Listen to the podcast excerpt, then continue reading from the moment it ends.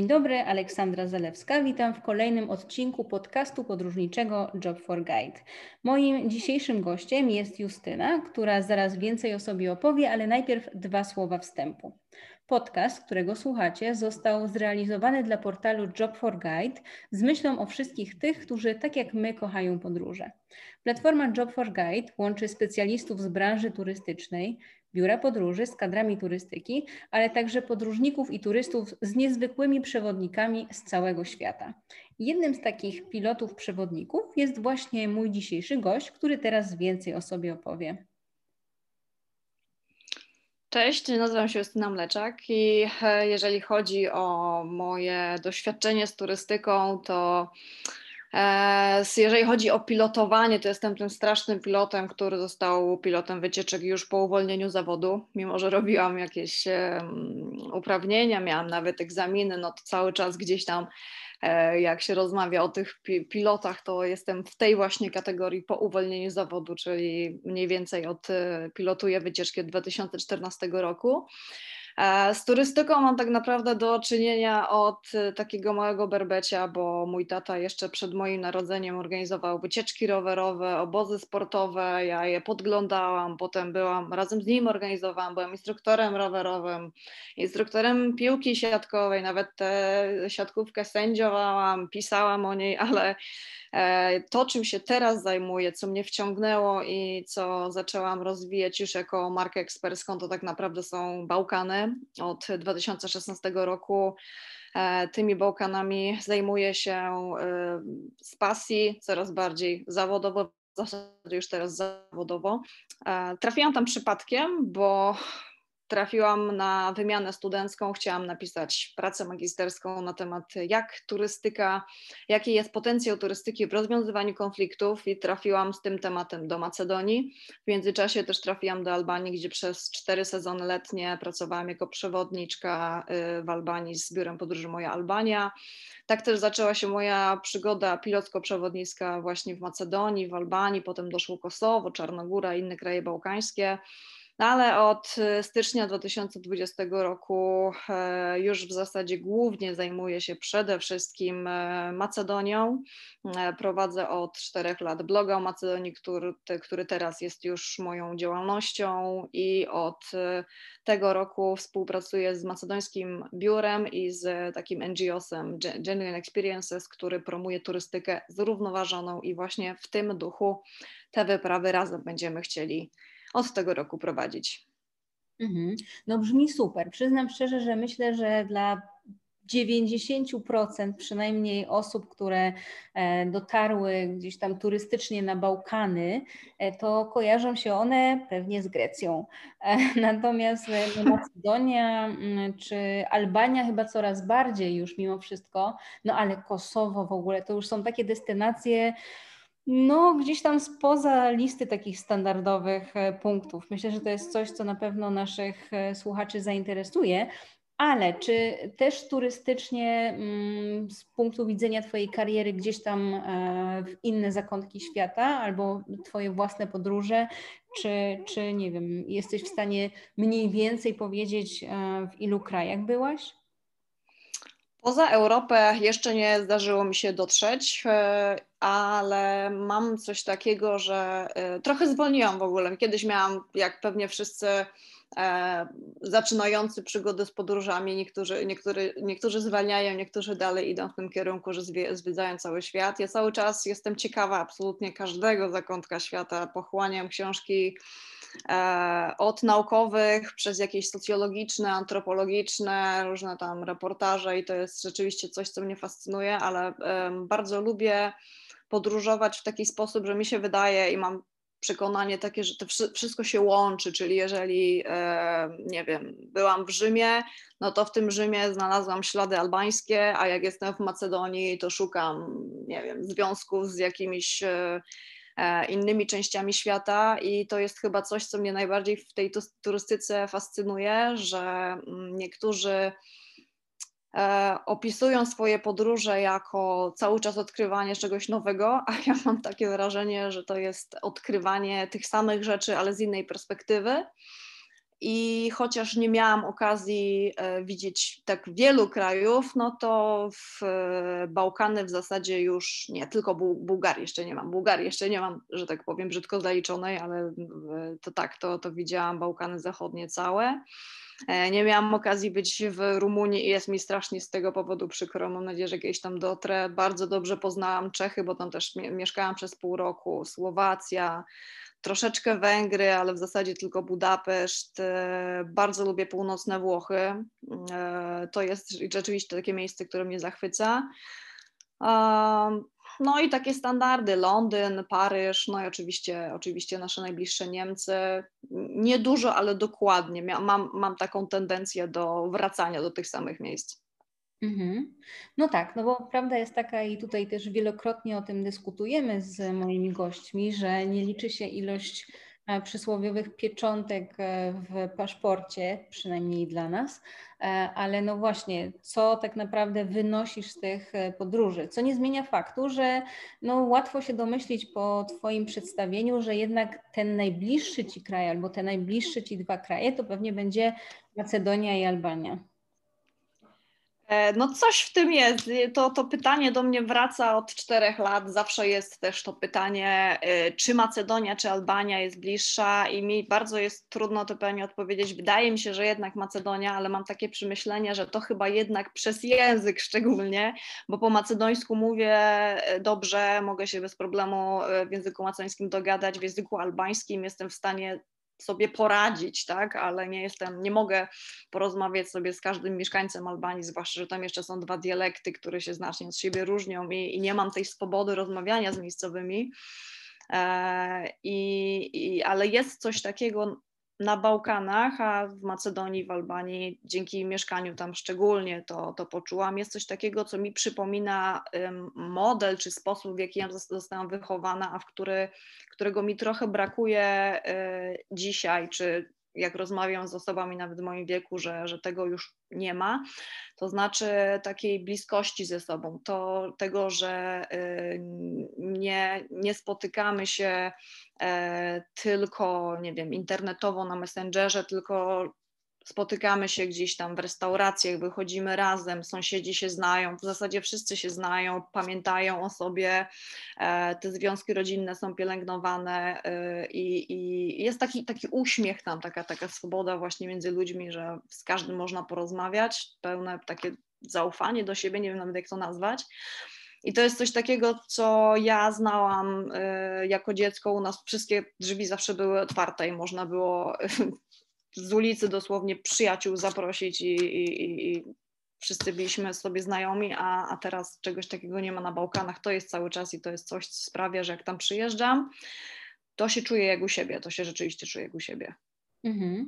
To skoro dotknęłyśmy tego tematu języków, to jakby jak jest z tą e, komunikacją w tych miejscach, czyli Macedonia, Albania, e, no bo mm, domyślam się, że ktoś, kto chciałby pewnie tam pojechać i może dotrzeć w jakieś mniej popularne, chociaż no ciężko mówić w Albanii i Macedonii chyba o popularnych takich miejscach, e, czy się dogada e, nie znając języka i tak naprawdę czy ten macedoński, albański, e, jaki inny język będzie nam pomocny, żeby tam sobie poradzić?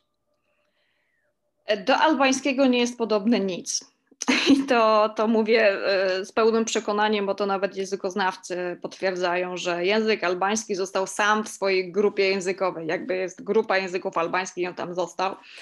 On gdzieś tam w niektórych słówkach może przypomina, ma jakieś naleciałości tureckie, jeżeli jesteśmy w Kosowie, to będą serbizmy, Albańscy, Albańczycy w Macedonii mają jakieś tam słowiańskie naleciałości, ale rzeczywiście trudno jest e, się go nauczyć, jest to bardzo trudny język. Natomiast e, ja często słyszę taki zarzut, że Albańczycy nie mówią w żadnym języku. A to jest nie do końca prawda, bo to my mówimy tylko po angielsku. Bardzo często, e, zwłaszcza ci starsi Albańczycy, e, nie wiem, mówią po włosku, mówią po grecku, e, niektórzy znają niemiecki, niektórzy trochę gdzieś tam znali rosyjskiego i tylko ten angielski gdzieś dopiero w tych młodszych pokoleniach. Prawda jest taka i to jest fascynujące, że 8, 10, 12 latki potrafią bardzo dobrze mówić po angielsku rzeczywiście zaczęto na to stawiać, ale nie raz, nie dwa przekonałam się, że to nie tyle Albańczyk nie, nie mówi w żadnym języku, to turysta mówi tylko po angielsku i często jest się dogadać. Natomiast mam też takie w sobie przekonanie, że z Albańczykiem, w zasadzie z Bałkańczykiem naprawdę da się dogadać, nawet nie znając żadnego innego języka. Z drugiej strony ta znajomość języka angielskiego w usługach, w turystyce w Albanii wzrasta, w zasadzie w hotelach już naprawdę w tych popularnych miejscach, w Sarandzie, w Dures, w Tiranie bez problemu można się dogadać po angielsku. A jeżeli chodzi o Macedonię, e, tutaj się nie zgodzę, że nie ma popularnego miejsca, bo jest jedno szczególnie popularne. Jest to Ochryda i w Ochrydzie w pełni sezonu można się dogadać po polsku, bo jest tam tak dużo Polaków, że przewyższają liczbę Macedończyków w centrum a Macedończycy, ponieważ jest to też język słowiański i bardzo bliski tak naprawdę językowi polskiemu, on dla mnie ze słuchu czasami przypomina taki staropolski, jak ktoś gdzieś się orientuje w tych starych słowach, to słysząc macedoński może się domyślić, co chodzi. Macedończycy bardzo szybko podłapali choćby liczebniki, więc nie wiem, targować cenę można po polsku i się wszyscy zrozumieją. Nie ma problemu z porozumieniem się właśnie w polsko-macedońskim, tak, tak, tak powiem. I w tych miejscowościach turystycznych jakby też nie ma żadnego problemu, żeby gdzieś tam po angielsku w jakimś hotelu czy gdzie indziej się, się dogadać. E, ciekawostka jest taka, że w Ochrydzie jeszcze dosyć sporo e, usług, biur podróży, hoteli też będzie w języku holenderskim, bo to też bardzo e, popularne miejsce wśród Holendrów, ale jest sporo tych też języków. Niemiecki też się pojawia, no a ten angielski jest taki przeważający. Mhm. No, z punktu widzenia turystycznego myślę, że Albania od jakiegoś czasu przynajmniej zaczęła być łączona gdzieś tam z wyjazdami do Grecji właśnie, bo nawet mam znajomych, którzy byli na Korfu bodajże i potem właśnie płynęli sobie e, do Albanii e, i to się podobno jakoś tam da e, sprytnie zrobić. Nie testowałam tego. No ale jak to jest właśnie z tą Macedonią? Czy Macedonię, jeżeli się zwiedza, to osoby docierają tylko i wyłącznie do Macedonii, czy to jest łączone z jakimiś innymi krajami? Jak to sobie zaplanować czasowo, logistycznie? Jak tam dotrzeć najlepiej? Albanię potwierdzam, że dosyć dużo osób łączy ją sobie z Korfu. To też jest e, sposób, w który e, niektórzy sobie obniżali ceny lotów. Na przykład przylatywało się na lotnisko w Korfu, brało się prom, wakacje w Sarandzie, wracały się na, na Korfu i, i powrót. Problem jest e, od ubiegłego sezonu w związku z koronawirusem, ponieważ Grecja przez cały czas, przypominam, cały czas są zamknięte granice greckie z Albanią i z Macedonią, więc nie kursują promy.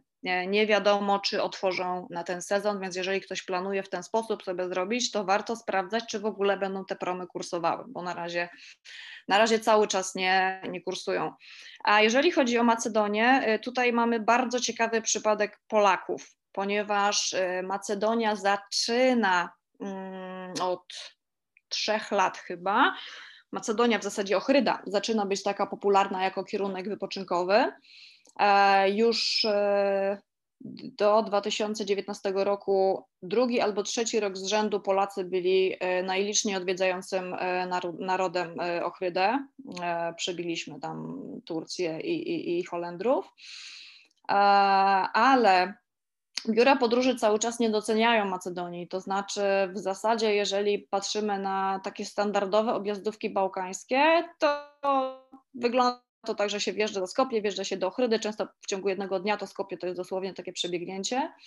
E, czasami gdzieś tam można y, o południe gdzieś zahaczyć, tak, tak, takie miasteczko Bitola i albo łączy się tę objazdówkę z Grecją właśnie, że przejeżdża się przez Macedonię, jedzie się do Grecji e, i tyle, albo y, robi się coś, co, co dla mnie jest w ogóle niebywałe i, i trudno mi się z tym pogodzić, czyli taką 14-dniową czy 16-dniową objazdówkę, podczas której próbujemy zrozumieć całe Bałkany i to jest najgorsze, co można Bałkanom zrobić tak naprawdę. I wtedy też właśnie w Macedonii jesteśmy może dwa, może trzy dni, aż no, trudno jest tam cokolwiek zobaczyć. Zaczynają się pojawiać programy, które włączają bardziej Macedonię, na przykład łączą dwa, trzy kraje, nie wiem, Albanię czy, czy Kosowo, ale cały czas e, gdzieś tam pojedyncze takie mm, miejsca są tylko eksplorowane. Pojawiają się te same miejsca tak naprawdę we wszystkich biurach podróży. Ale jest druga grupa Polaków, druga grupa Polaków, która nie wiem, od 10, od 15 lat, od 10 pewnie przynajmniej, przyjeżdża rok w rok do Macedonii. E, zwykle tylko do Ochrydy, no ale już mają tam takich znajomych, że przez te 10 lat to zdążyli sobie obskoczyć trochę tę Macedonię. Są jej wierni. Jest coś takiego, że jak Polak przyjeżdża do Macedonii, to e, takie były badania, że połowa turystów w ogóle przyjeżdżających do Ochrydy wraca tam przynajmniej raz. I my mamy całkiem ciekawe związki polsko-macedońskie, historycznie uwarunkowane i dosyć dużą Polonię mamy w Macedonii, co też sprzyja właśnie tym powrotom i przyjazdom e, Polaków. I to są związki, które e, bardzo ciekawie się odkrywa. W samej Ochrydzie jest konsulat honorowy polski, E, i nawet jest jedna słynna rodzina macedońska, która nauczyła się języka polskiego, bo tak dużo Polaków było, są rodziny polsko-macedońskie, także jest tego sporo, jest też już nawet pierwsza Polka, przewodniczka, która po Ochrydzie e, oprowadza, która tam się ostała z mężem macedońskim. Mhm. No ale z punktu widzenia osoby, która zna ten kraj no, tak świetnie jak ty, jak sugerowałabyś to zrobić? Jak to rozwiązać czasowo? Czyli ile czasu poświęcić właśnie na tą Macedonię? Czy połączyć ją rzeczywiście z Albanią? Co takiego jest w tej Macedonii oprócz Ochrydy, a co takiego jest w Ochrydzie? Ile czasu w niej spędzić? Jak to sobie wszystko poukładać? Ja jakby też rozumiem skąd się bierze to, że to Macedonia się tak przebiega, bo te przebiegające, tak jakby szybsze, ileś tam dniowe wycieczki to są zwykle wycieczki autokarowe. I też jakby wszyscy sobie zdajemy sprawę, że z grupą 50-osobową autokarową nie wszędzie się wiedzie, dlatego ja też zaczęłam e, cały czas szanując jakby też tego typu wycieczki, wyprawy, y, organizować takie wycieczki dla mniejszej grupy osób do, do, do 10 tak naprawdę maksymalnie, żeby móc wszędzie wejść, zobaczyć. Ale nawet jeżeli mamy autokar, e, to uważam, że łączenie pięciu, sześciu krajów to jest raz, że męczenie tego biednego turysty, dwa, że dużo fajniej jest połączyć na przykład Macedonię z Albanią i w zasadzie na tym zostać, Macedonię z Grecją i spróbować e, zamiast burzyć mosty, to je budować i wyjaśnić ten słynny konflikt macedońsko-grecki, bo też wierzę w ten potencjał turystyki w rozwiązywaniu tych konfliktów. Można jeszcze spróbować dwa dni spędzić w Kosowie i zrobić sobie taki piękny, e, piękne kółko Macedonia, Albania, e, Kosowo. I sam do oprócz Skopie, oprócz Ochrydy, to dla takiej standardowej autokarówki na pewno Kruszewo, gdzie można pokazać e, ciekawe miasto z, z mm, e, tłuczoną solą, tak zwaną kacaną solą, też fajne na jakieś, na jakąś na jakiś krótki spacer. Oczywiście wina macedońskie i niekoniecznie Demirka Pija, która jest we wszystkich programach w Popowej Kuli, ale jeszcze od, odkryć jakieś inne winiarnie, które też jest sporo. E, Kruszewo, które jest dostępne dla autokarów, a tak rzadko jest w programach polskich wycieczek, a jest e, też przepiękną, przepięknym miejscem. A jeżeli jakieś biura, które organizują mniejsze wycieczki, e, chciałyby się tym zainteresować, to Macedonia jest absolutnie fantastycznym krajem na takie e, wycieczki aktywne. To jest świetny kraj na wycieczki górskie, na wyprawy rowerowe. Zresztą pierwszą w maju e, z Macedońskim Biurem będziemy chcieli zorganizować. To jest fantastyczny kierunek wypraw kulinarnych, naprawdę absolutnie świetny kierunek na wyprawy kulinarne, bardzo dobrze rozwinięty slow food.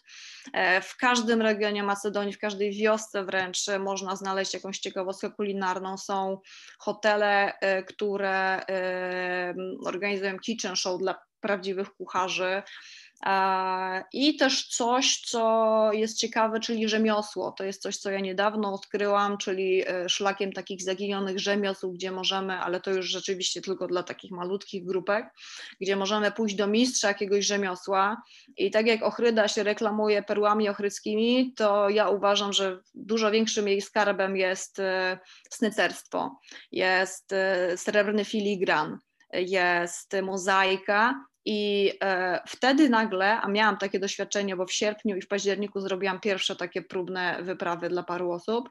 Wtedy, kiedy e, uczestnik ma okazję sam spróbować, bo to nie jest tak, że tylko idzie, pokazują mu, jak to się robi i tyle, może sam spróbować zrobić te ozdobę zrobić, jak, jak zobaczyć, jak to robi mistrz i wtedy wszyscy nagle kiwają głowami i rozumieją, ile, dlaczego to tyle kosztuje, bo jak to jak to nie ma, nie ma żadnej maszyny, trzeba wszystko zrobić własnymi rękoma i tyle temu czasu, poświę, temu czasu poświęcić, to i ta wartość tego prezentu, pamiątki wzrasta i dodane są do niej wspomnienia, jakieś własne, własne doświadczenie, a przy tym jeszcze jest rozmowa z tą osobą, poznanie się bliżej. My tam spędzamy często 2-3 godziny i to jest coś, co, co uwa uważam za ogromną wartość właśnie tego typu wypraw. Mhm. No brzmi to fajnie, bo przyznam szczerze, że chyba tak od roku, dwóch, trzech maksymalnie właśnie pojawił się ten trend e, slow travel. Ja sama gdzieś tam go e, dotknęłam i też znam parę osób, które no bardzo jakby mm, cenią sobie właśnie to podróżowanie w takim innym tempie, czyli nie podróżowanie właśnie z grupą 50 osób autokarówką jak najwięcej zaliczyć, odhaczyć, cyknąć zdjęcie, jechać dalej, tylko właśnie dotknąć tego wszystkiego.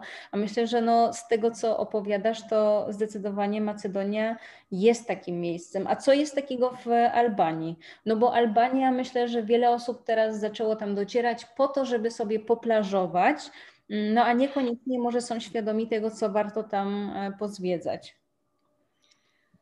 Dla mnie oba te kraje, właśnie jak już ruszyłyśmy slow travel, to zaraz się do tego odniosę, dla mnie oba te kraje bardzo dobrze grają ze sobą, bo jak wyjeżdżałam na studia do Macedonii i potem do pracy do to mam takie dwie reakcje skrajnie różnie, to znaczy jak jechałam do Macedonii, to wszyscy pytali, gdzie to?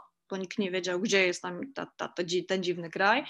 A jak jechałam do Albanii, to wszyscy mówili, czy mnie tam nie zabiją, albo czy to nie jest niebezpieczne. E, mieliśmy, i do dzisiaj są w ogóle takie aż niesamowicie skrajne opinie na temat Albanii, bo albo są bardzo pozytywne, albo są niesamowicie aż negatywne. To się dotyczy jakichś tam uprzedzeń i dziwnych naszych wyobrażeń na temat tego, że tam może być niebezpiecznie, że tam jest islam, że tam, e, nie wiem, jakaś wręcz prawie że nieeuropejski kraj, potem inne dochodzą doświadczenia, że tam jest brudno, że są śmieci. No ta Macedonia bardzo powoli się przebija do, naszych, do naszej świadomości, cały czas gdzieś tam trochę się o niej wiele, ale niewiele. E, I dla mnie to jest o tyle ciekawe, ciekawe są to przypadki, bo e, oprowadzając, będąc przewodnikiem po tej Albanii, e, a miałam przyjemność, jakby bardzo często dostawałam wycieczki pielgrzymkowe. Z jakiegoś powodu coraz więcej pielgrzymek przyjeżdża do Albanii. Teraz podkreślę, do tej Albanii to podobna jest taka muzułmańska co też nie jest do końca prawdą.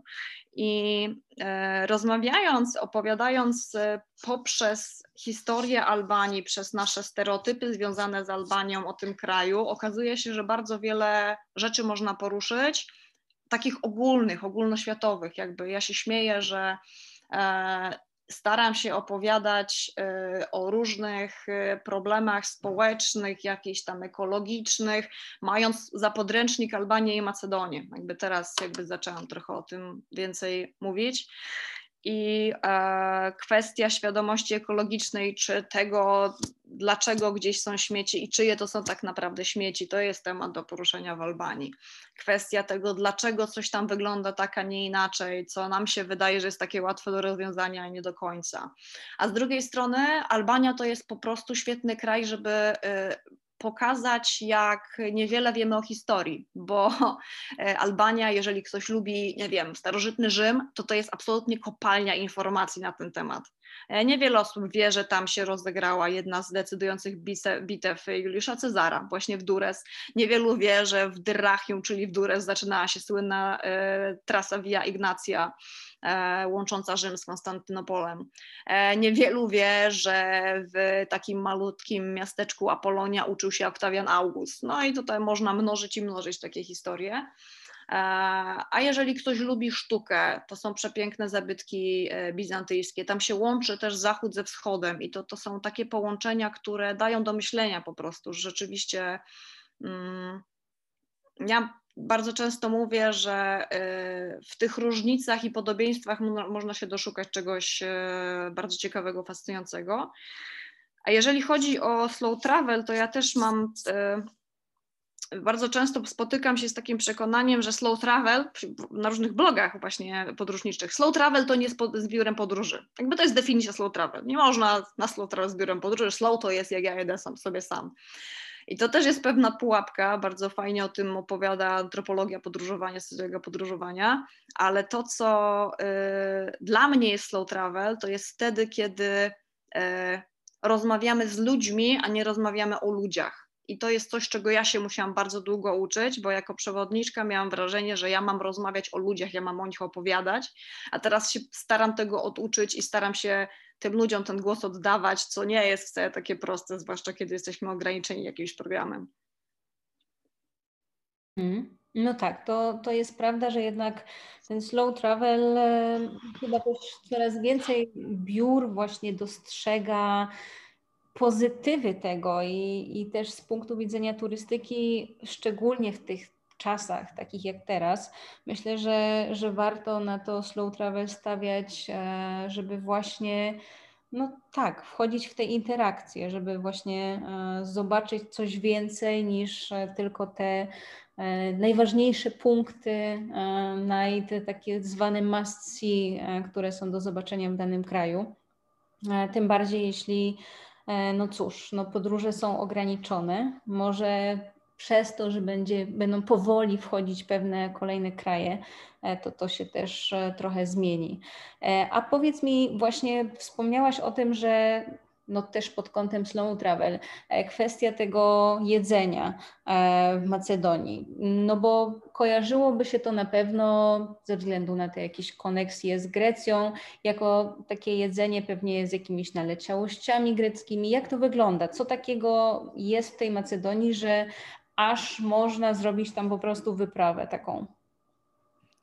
E, to jest też e, takie pewne przekonanie, które chyba wzięło się z przewodników, bo już się zaczynają pojawiać przewodniki, które są konkretnie o kraju Albania, Macedonia, Serbia, ale e, bardzo wiele też mamy cały czas przewodników bardzo średnich objętościowo, one nie są jakieś grube bardzo, które ujmują całe Bałkany. Jeżeli piszemy o kuchni bałkańskiej, no to rzucamy takie masty, tak? Pleskawica, czewapi, na pewno ktoś był w Chorwacji, kojarzy czewapcici, jak ktoś się pojawiają wszędzie na Bałkanach.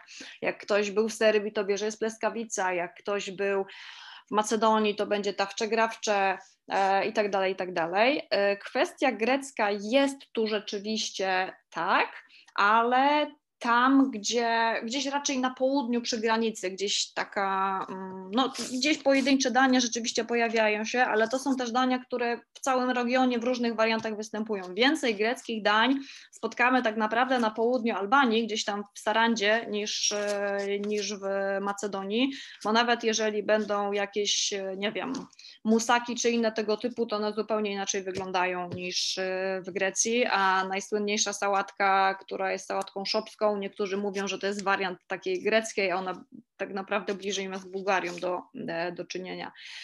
Ale jeżeli właśnie chodzi o te o tę kuchnię. Ja w tym roku w ramach nadrabiania zaległości pandemicznych wydałam e-booka kulinarnego, w którym chciałam przekonać ludzi, że słuchajcie, Macedonia ma swoją własną historię tych różnych dań. E, I wiele osób do mnie pisało, że w tym e-booku właśnie w zasadzie zabrakło tych dań, które się najczęściej, znaczy może nie zabrakło, ale wiele jest dań, o których się w ogóle nie mówi e, w przewodnikach. A ja postawiłam sobie takie zadanie, że jeżeli nawet dołączę te dania, które które są w przewodnikach, to opiszę ich osobną historię, która je wyróżnia od innych krajów. No a o innych będę pisała też konkretnie, z jaką historią się wiążą, ponieważ e, mm, to też z socjologii różnych e, biorę, świetna jest książka Apetyt turysty e, pani Anny Wieczorkiewicz na temat tego, w jaki sposób turystyka igra smakami, że smaki i dania nie znają granic, one przekraczają granice i my często porównujemy, tak, że nie wiem, haczapuri to taka gruzińska pizza, tak? Pan Macedończycy też mają pastramaile, która też, też jest taką jakby pizzą. E, ale jeżeli nawet mówimy o kuchni bałkańskiej i nawet wszystkie te dane znajdują się takie same w różnych krajach bałkańskich, to każdy region, i to nie mówię nawet o konkretnym kraju, ale każdy region macedoński potrafi mieć jakiś swój wariant. E, I jak powiedzmy nawet o najsłynniejszym burku, który nawet trafił do polskiego Lidla i można sobie kupić w Lidlu e, burka ze szpinakiem i serem. Jedni powiedzą, że to jest tureckie, inni, że to jest serbskie, inni, że to jest bośniackie, chociaż nie powiedzą, że jest bośniackie, bo jest ze szpinakiem, a bośniackie jest tylko z mięsem. To w Macedonii na samo to jedno danie, które podobno jest jedno i takie samo dla całych Bałkanów, na samo to jedno danie sami Macedończycy mają chyba kilkanaście wariantów, plus jeszcze dialektalne, jakieś regionalne odmiany. I one się wiążą z inną kulturą, z jakąś inną historią, z innym świętem, e, nie wiem, z innym przygotowaniem, z e, jakimiś rytuałami. I to przez jedzenie można świetnie opowiedzieć e, pewne różnice, ciekawostki jakieś, co wyróżniają, które wyróżniają dany region. E, walczę też z przekonaniem, że Bałkany są nieprzyjazne wegetarianom, ponieważ jeżeli spojrzymy choćby na Macedonię, e, to Macedonia jest w dużej części prawosławna. A prawosławni mają ścisły post, który wyklucza nie tylko jedzenie mięsa, ale także w pewnych ścisłych okresach e, wyklucza jedzenie mm, produktów odzwierzęcych typu ser, typu jakieś twarogi i tak dalej. Więc tradycyjnych dań macedońskich, wegetariańskich jest mnóstwo. A wszyscy jadąc do Macedonii zamawiają, tak jak powiedziałam, pleskawice, kebapi, jakieś tam, nie wiem, jagnięciny. Uważają, że zjedli tradycyjnie, a zjedli coś, co jest tutaj podane regionalnie, bo tak się uznało, że skoro tak jest w przewodnikach, turysta tego chce, no to podamy. I to jest coś, czego trzeba tak naprawdę poszukać. E, my sobie często nie zdajemy sprawy, że ile razy my u siebie w domu jemy mniej tradycyjnie niż jest to, jest to opisane w przewodniku. Jakbyśmy zajrzeli do przewodnika po Polsce, to nie wiem, czy wszyscy z nas znaleźliby tam swoje dania domowe. Mhm. No tak, to prawda. I też znając życie, no oczywiście Polak lubi kotlet schabowy, ale y, no pewnie y, ani pierogów, ani bigosu i golonki co drugi dzień raczej nie e, spożywa. To, to coś w tym e, jest. A jest coś takiego e, albańskiego, bo mnie się osobiście Albania kojarzy z rybami. Tak, ale to też trzeba sobie zdać sprawę, że e, Albania kojarzy się turystom z rybami, e, dlatego że wypoczynkowo jesteśmy na wybrzeżu. No i rzeczywiście mają dostęp do bardzo dobrych owoców morza i to też jest e, prawda. Natomiast regiony górskie będą miały e, dania, które możemy spotkać e, na przykład też w Czarnogórze czy różne inne warianty w innych krajach byłej Jugosławii. W tych regionach górskich też będzie bardziej jak mięcina, będą bardziej sery, tego typu jakieś warianty, ale to, co mnie bardzo, bardzo zawsze to przywożę znajomym z Albanii, bo tego nie znalazłam nawet w innych e, e, krajach konkretnie tego wariantu, e, to jest gliko. W różnych jakichś tam odmianach jest to w innych krajach, ale konkretnie gliko z orzecha, gliko meare, to jest coś, co jest tylko w Albanii i to jest orzech włoski ugotowany e, w syropie cukrowym, zerwany trochę wcześniej, że on jeszcze w środku nie ma tej, tej skorupki i to jest e, ugotowane w syropie i zjada się po prostu jakby to z zieloną skórką e, cały, cały ten, ten orzech. Jest to bardzo... Są warianty tych przetworów, figa jest, jest, nie wiem, bakłażan, jakieś inne, inne rodzaje.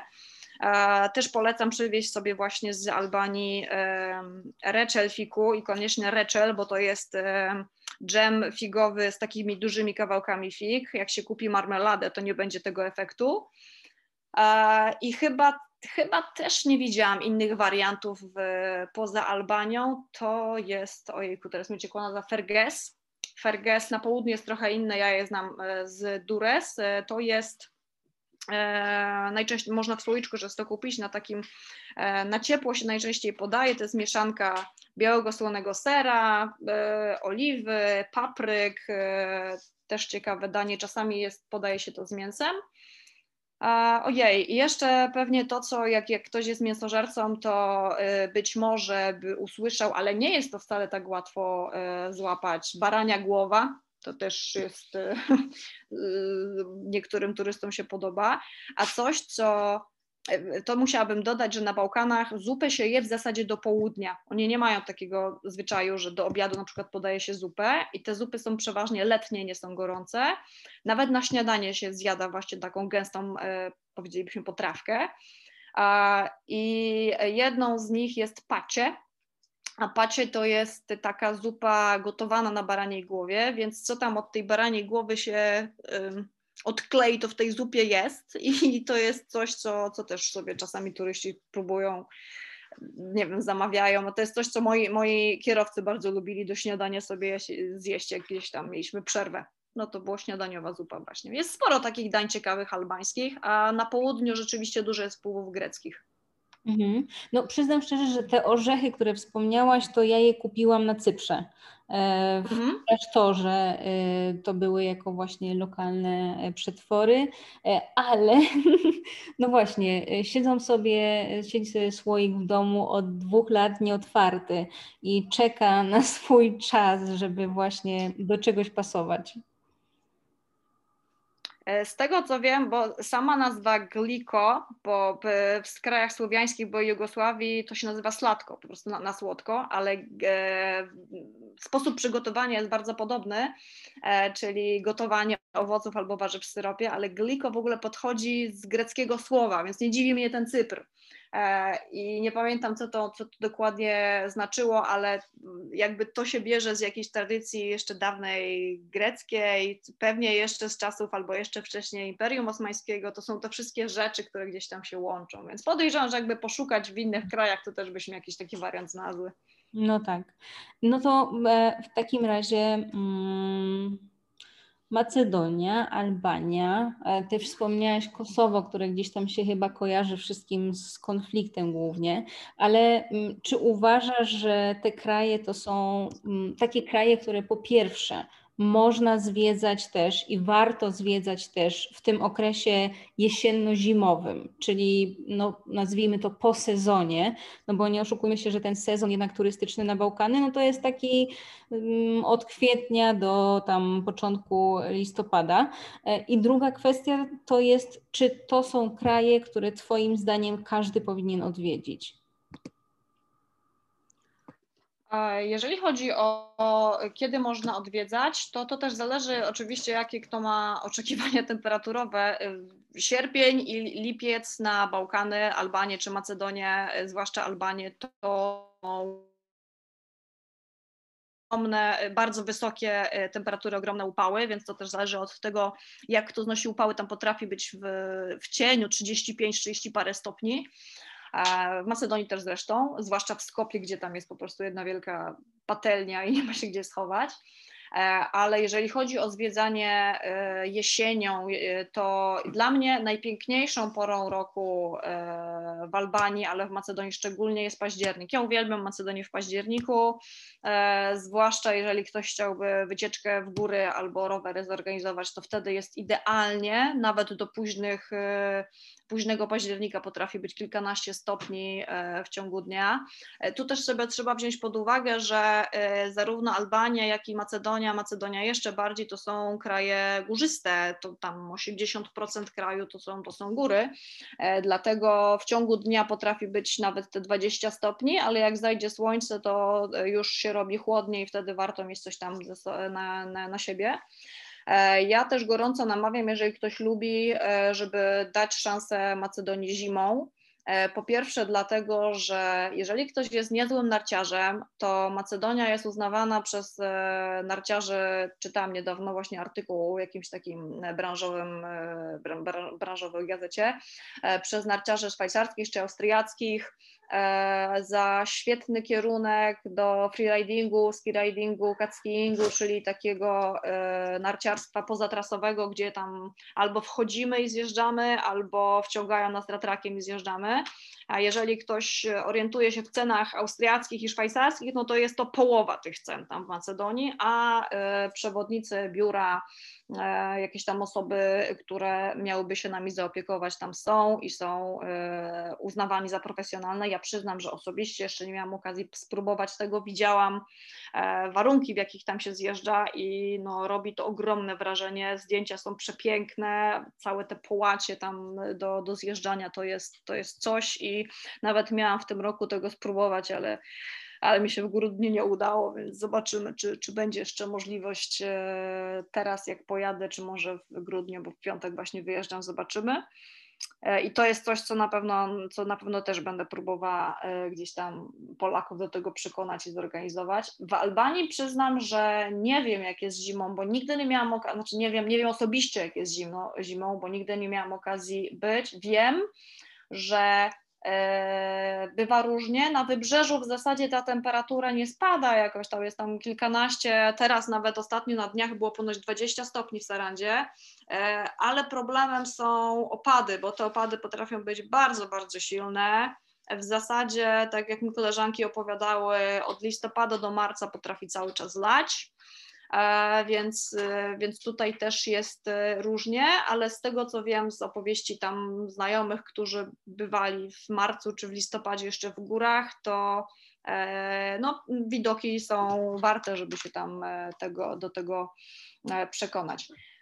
A drugie pytanie, czy uważam, że każdy powinien odwiedzić te kraje? Trudno mi jest powiedzieć, bo chyba nie, bo uważam generalnie, że należy podróżować z szacunkiem, czyli jeżeli e, nie czuję, że, że ten kraj jest mój, to jeżeli komuś będę mówiła, że po prostu jesteś dziwny, że nie lubisz tego kraju, to, to tylko jeszcze bardziej go zniechęcę. Chyba każdy z nas ma jakieś takie poczucie, e, gdzie mu się może spodobać. Jeżeli ktoś jest otwarty, jeżeli ktoś mm, lubi podróżować, z otwartą głową, z perspektywami, e, jest gotowy na to, że niektóre podróże są niekomfortowe, bo ja nawet tak swoje wyprawy nazywam, to są wyprawy niekomfortowe, bo ja czasem stawiam e, pytania, które mogą na początku być niewygodne, potem sobie o nich dyskutujemy i jakby nabywamy nowych umiejętności. To są kraje na pewno dla nich, bo e, w takiej Albanii to już na pewno stykamy się z dziesiątkami stereotypów, które nas otaczają i jeżeli nie chcemy nie chcemy zostać przez nie pokonani albo zniechęceni, to wymaga to często zmiany perspektywy, głębszego poszukania. E, tak jest choćby z historią komunizmu w Albanii.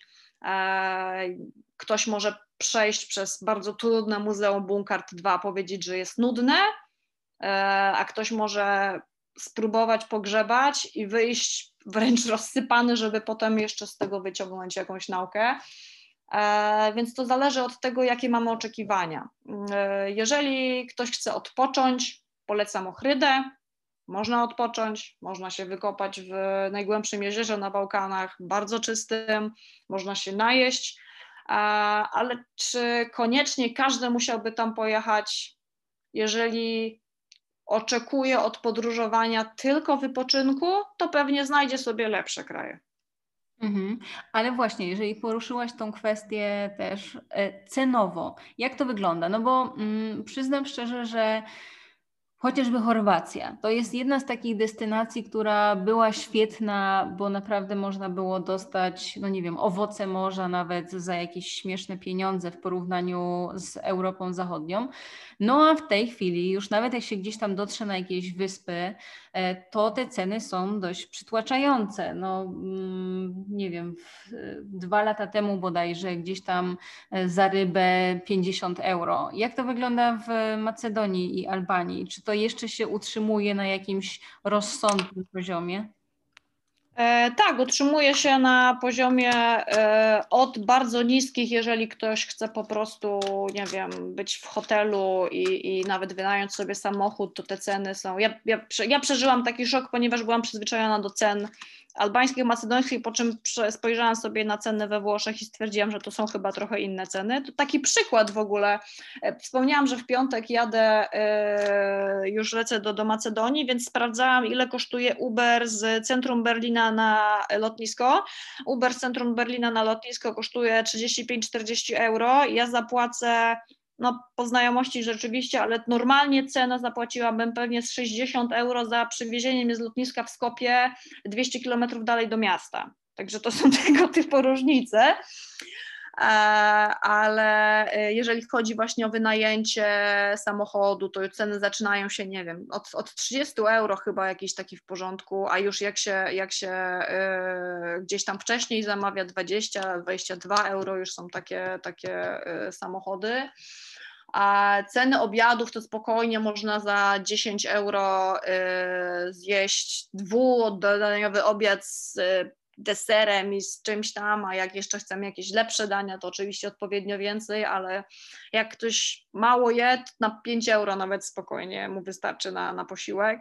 Eee, oczywiście to zależy od tego, ile kto tam zjada, no ale powiedzmy, że tak, butelka wina, Amazonijczycy mają świetne wina, kosztuje całkiem, całkiem niezła, ja wiem, musiałabym teraz przeliczyć, 4 euro, takie fajne wina już, już kosztują. Oczywiście dużo lepsze kosztują dużo więcej, ale no 4 euro to już jest takie naprawdę fajnej jakości wino. Eee, w Albanii podobnie, w Albanii drobinkę wyższe, też zależy gdzie, ale ja tam mówię o tym Ochryda kontra, nie wiem, Dures Saranda. Eee, w Sarandzie rzeczywiście już zaczęły te ceny wyraźnie e, wzrastać. E, to też pewnie, nie wiem, w związku z bliskością Grecji być może on i tak się, nie wiem, może, może tak to jakoś działa, ale nadal są to ceny, które są nieporównywalne z Zachodem i nawet jak się odnosimy do Chorwacji, to są ceny znacznie, znacznie, znacznie niższe. Jedynym wyjątkiem jest cena paliwa w Albanii, która jest e, bardzo wysoka. W Macedonii z kolei e, za ile tam jest, za litr paliwa jest chyba 60 dolarów, 1 euro, tak, 4,50 chyba kosztuje paliwo jakoś tak. E, gdzie w Albanii jest jedno z najdroższych w ogóle w Europie, ale to też jest osobna historia. I jeszcze jakieś odniesienia cenowe, no nawet jeżeli powiemy o takich mm, ekskluzywnych, jakichś takich VIP-owskich, nie wiem, wycieczkach, jakichś atrakcjach, warsztatach, to warsztat powiedzmy odwołam się nawet do srebrnego filigranu. Robimy, mamy dwu czy trzy godziny warsztat z mistrzem rzemiosła, czyste srebro, robimy sobie ozdobę z czystego srebra, e, bierzemy tą ozdobę w ramach ceny warsztatu ze sobą i te warsztaty, żebym teraz nie pomyliła, kosztują 40 euro, 50, jest to czyste srebro. E, porównywałam takie ceny z e, Hiszpanią, gdzie też jest filigran, no to tam ceny wahają się 80-100 euro. Kitchen show przez mistrza kuchni, trwające 4 godziny, 5 godzin, kiedy mamy kilkunasto w zasadzie daniowy posiłek z przystawkami, z pierwszym daniem, drugim daniem, zupą, deserem, z pójściem do kuchni, wspólnym gotowaniem, opowieścią i tak dalej. To jest koszt 30-35 euro, gdzie we Włoszech te ceny widziałam 60, 70, 90 euro, więc to są, to są takie też różnice. Mhm. No i oby się tak utrzymały, bo no jednak im więcej turystów się pojawia, tym bardziej też e, te ceny potem zaczynają rosnąć. To w takim razie teraz um, przejdźmy do tej drugiej takiej części um, typowej dla mojego podcastu, e, czyli e, zajrzymy teraz za kulisy turystyki, za kulisy Twojej e, pracy. Czyli gdybyś mogła przywołać jakąś najciekawszą, najdziwniejszą, najśmieszniejszą, najstraszniejszą historię, która no, przydarzyła Ci się, którą pamiętasz, a którą możesz się podzielić dziwnych, strasznych, zabawnych historii z pracy miałam mnóstwo, zwłaszcza w Albanii, ale jest taka, która chyba bije wszystkie na głowę, a, na głowę, a to jest historia, kiedy albańskie wojsko naszych, mnie i moich turystów ratowało z wyspy Sazan.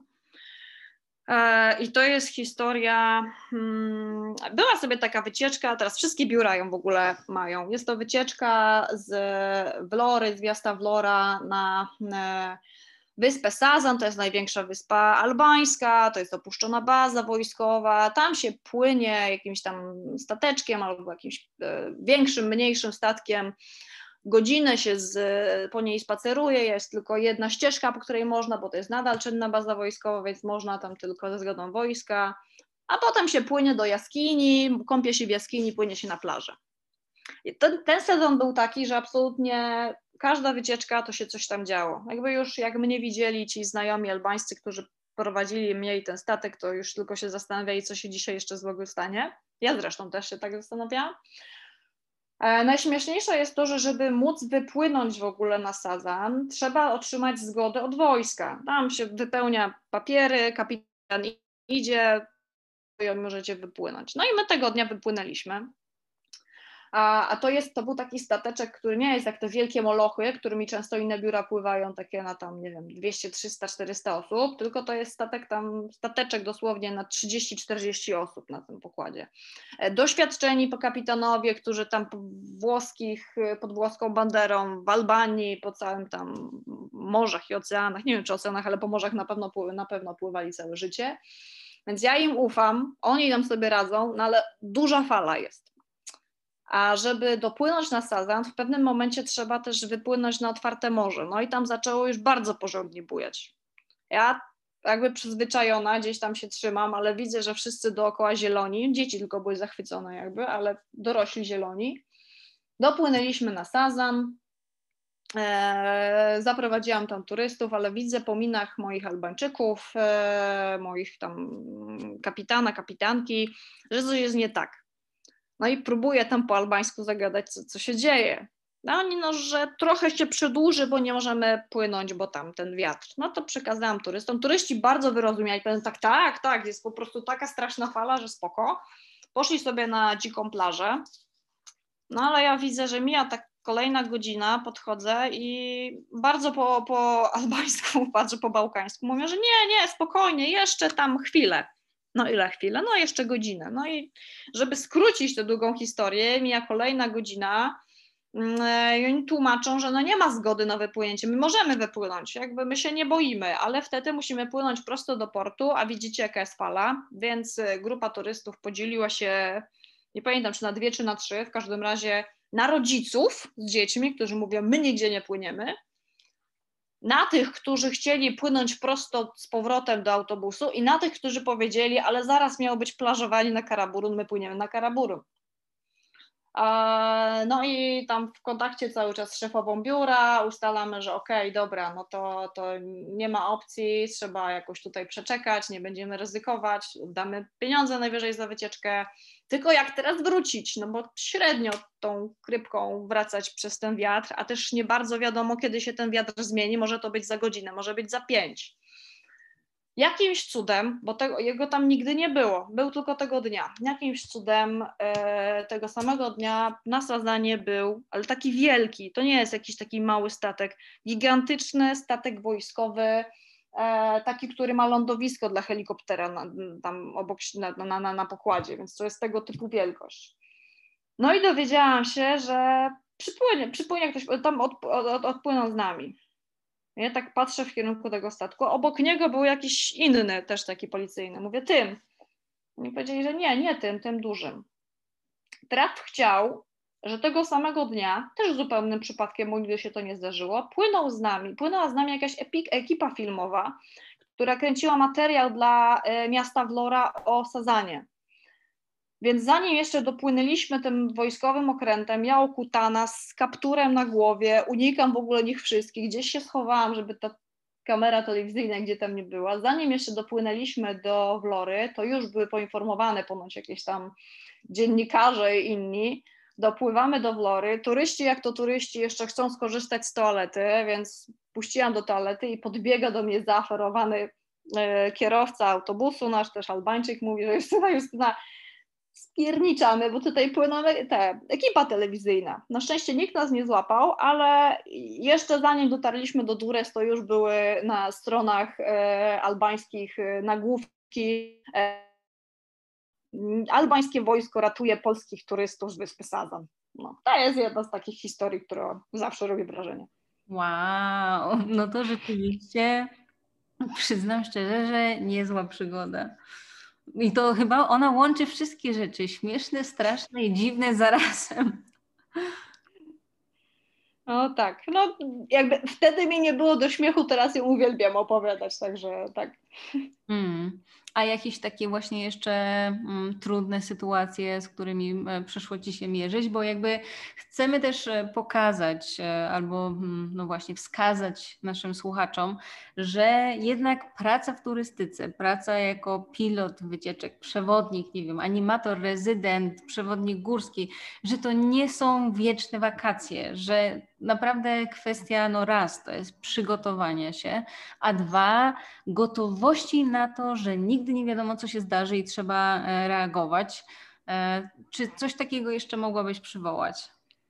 E, to znaczy, no jeszcze też musiałabym na pewno powiedzieć, że tutaj wiele do czynienia jest, wiele, wiele ma do roboty kwestia dogadania się przewodnika z pilotką na przykład. Miałam też takie różne konflikty pod, pod tym względem, gdzie gdzieś podważane są Twoje decyzje i tak dalej, ale to jest inna sprawa. Ale taka, co chyba była dla mnie najtrudniejsza, ona wydarzyła się w ubiegłym, znaczy w, nie w 2020, oczywiście w 2019 roku.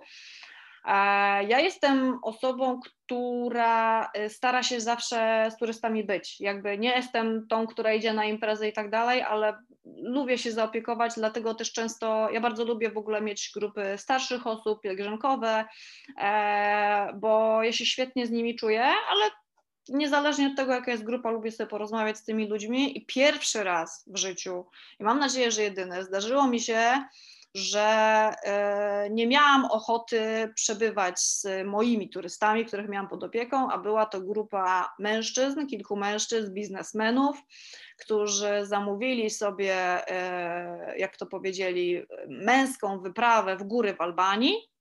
Zapłacili za to pewnie, nie wiem, to nie ja przyjmowałam, ale patrząc jakie hotele wynajmowali i że to jest indywidualna wycieczka i tak dalej, to pewnie swoje za to zapłacili. I raz, że e, dolecieli na raty z, na lotnisko, kiedy ich odbieraliśmy, bo część grupy niestety nie dotarła na lotnisko, e, zagubili się po drodze. Ale jak już w końcu ich zebraliśmy, jak pojechałam z nimi w góry, a jeszcze zanim pojechałam w góry, to tam były jakieś nieprzyjemne sytuacje z albańską obsługą, tam e, to, no coś, co wstydzisz się po prostu za te osoby, nawet nie tylko, że to są twoi klienci, ale po prostu za ludzi, tak, jeszcze za Polaków, ty to masz no, w ogóle, no, no jest, to, jest to trudne, a jak już pojechaliśmy w góry, to absolutnie nic nie pasowało. Było wyzywanie y, obsługi, było, e, nie wiem, opowiadanie w języku polskim, co to my, takie, takie kolonialne rzeczy, na które jestem bardzo uczulona, że tutaj oni brudni, tutaj oni tacy, tutaj e, dlaczego nie mają tego, dlaczego nie mają tamtego i jest to coś, z czym jest trudno sobie poradzić, bo jestem wyczulona bardzo na taki, taki język kolonialny, takie mm, traktowanie niesprawiedliwe, e, dehumanizację e, i w tym momencie jest to o tyle trudne, że jesteś tutaj osobą, która jest w pracy, nie powinno się teoretycznie wchodzić w taką dyskusję. Podejrzewam, że w sytuacji, w której jestem obecnie, czyli kiedy ja jestem odpowiedzialna za swoją markę i ja organizuję wyprawę, wtedy już bym odpowiedziała. Wtedy jednak byłam pracownikiem, który musi też jakby odpowiadać za wizerunek firmy i nie wiedziałam, jak się zachować, więc to było rzeczywiście coś trudnego. I jeżeli ktoś e, jest wyczulony na takie sytuacje, zdaje sobie sprawę, że trudno mu się słucha takich rzeczy, to musi być przygotowany, że niestety, zwłaszcza w masowej turystyce, z takimi rzeczami będzie się spotykał, bo to nie był jedyny raz, ale jedyny, który był rzeczywiście tak mocno przesycony takimi komentarzami z dzień w dzień. Mhm. Okej, okay, bardzo Ci dziękuję w takim razie. E, I e, z perspektywy Twojego doświadczenia, no, łącznie z instruktorem piłki e, siatkowej, czy mogłabyś tego no, porównując poprzednie sezony z tym ostatnim sezonem, może e, powiedzieć, czy wydaje Ci się, że ta praca e, właśnie pilota, przewodnika, e, czy ona ma przyszłość? Uważam, że ma. Uważam, że to wynika z mojej wiary, że ja naprawdę wierzę, że turystyka ma ogromny potencjał łączenia ludzi, ogromny potencjał edukacyjny i nie wiem, czy, y, czy, do, czy w pewnym momencie masowa turystyka nie dojdzie do jakiegoś szklanego sufitu, bo to też jest możliwe, ale to, co znalazłam gdzieś dla siebie, czyli właśnie takie to, to slow travel, które wyszło w naszej rozmowie, zrównoważona turystyka, e, podróże edukacyjne, podróże, które są, nie wiem, empowermentowe, jakieś dla, dla kobiet do kobiet, wymiany kulturowe, to jest coś, co tym bardziej e, po ubiegłym roku, po tym jak, jak pokazaliśmy sobie, że my naprawdę potrzebujemy relacji i to takich nie tylko y, wirtualnych, wydaje mi się, że ma to jeszcze większy potencjał niż miało. Mhm. Super. E, to w takim razie kończąc już, gdybyś mogła naszym słuchaczom polecić jakiś tytuł książkowy, filmowy, serialowy na to, żeby no może troszkę podbudować e, e, tutaj ten gasnący lekko optymizm, żeby mogli czymś się ciekawym zająć, może przygotować na jakąś wyprawę. Mm, na pewno e, polecę trochę nietypowe, tylko nie pamiętam teraz dokładnie tytułu. To jest Dionysios Stories Wydaje mi się, że to jest nowe życie, jak Polacy pomogli uchodźcom z Grecji i mimo, że w tytule jest Grecja, jest tam bardzo dużo Macedonii. To szczególnie e, polecę. E, myślę, że wiele osób może kojarzyć, jak wpiszę sobie Albanię, to będzie kojarzyło reportaż e, Małgorzaty Reimer o Albanii. On nie jest szczególnie optymistyczny, jeżeli miałby być optymistyczny, jest to bardzo trudny reportaż, natomiast niewiele osób wie, że to nie jest jedyna książka o Albanii. E, bo jest na przykład jeszcze świetny zbiór esejów, które uzupełniają tę książkę. Jest to Albania, wolność zagrożona. To, to też e, polecę.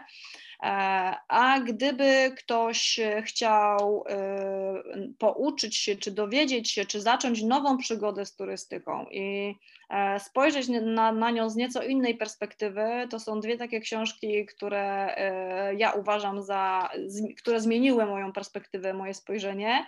E, jest to John Ury, Spojrzenie turysty, a druga Dean McCannell, Nowa teoria klasy próżniaczej. Jakoś mhm. tak. I to jest o tym, jak, jak tworzymy atrakcje turystyczne. O, tak, tak może tajemniczo powiem. Mhm. Super, no brzmi e, ciekawie. A coś dla jakiegoś telemaniaka, jakiś film? Mm, a to może stary film polski, Pułkownik Bunkier, polsko-albański. E, I jest też e, przepiękny, przecudowny, dostępny na VOD, e, nominowany do Oscara film. I jeżeli mówiłyśmy, że może nie każdy powinien pojechać do Macedonii czy Albanii, ale każdy powinien zobaczyć ten film. Kraina Miodu jest to macedoński film dostępny na polskim VOD. Ja gorąco, gorąco, gorąco polecam. Im większy macie telewizor, tym lepiej. W kinie wyglądało świetnie, a jest to przepiękny film. Mhm. Super, super, bardzo Ci dziękuję. E, jak słyszycie, no Justyna wie e, dobrze, czym jest Macedonia, Albania, Bałkany zna doskonale. E, jak już wiecie, wybiera się tam niebawem, więc jeżeli będziecie chcieli z Justyną no, wejść w bliższe relacje biznesowe i pozwolić Justynie, żeby pokazała Wam te swoje zakątki w, ty, w tym trybie slow, tego slow travel, to koniecznie zajrzyjcie na jobforguide.pl, zarejestrujcie się E, i e, zabukujcie sobie termin, żeby z tą Justyną do Macedonii się koniecznie wybrać. Dziękuję Ci za rozmowę. Dziękuję bardzo. Do usłyszenia. Do usłyszenia.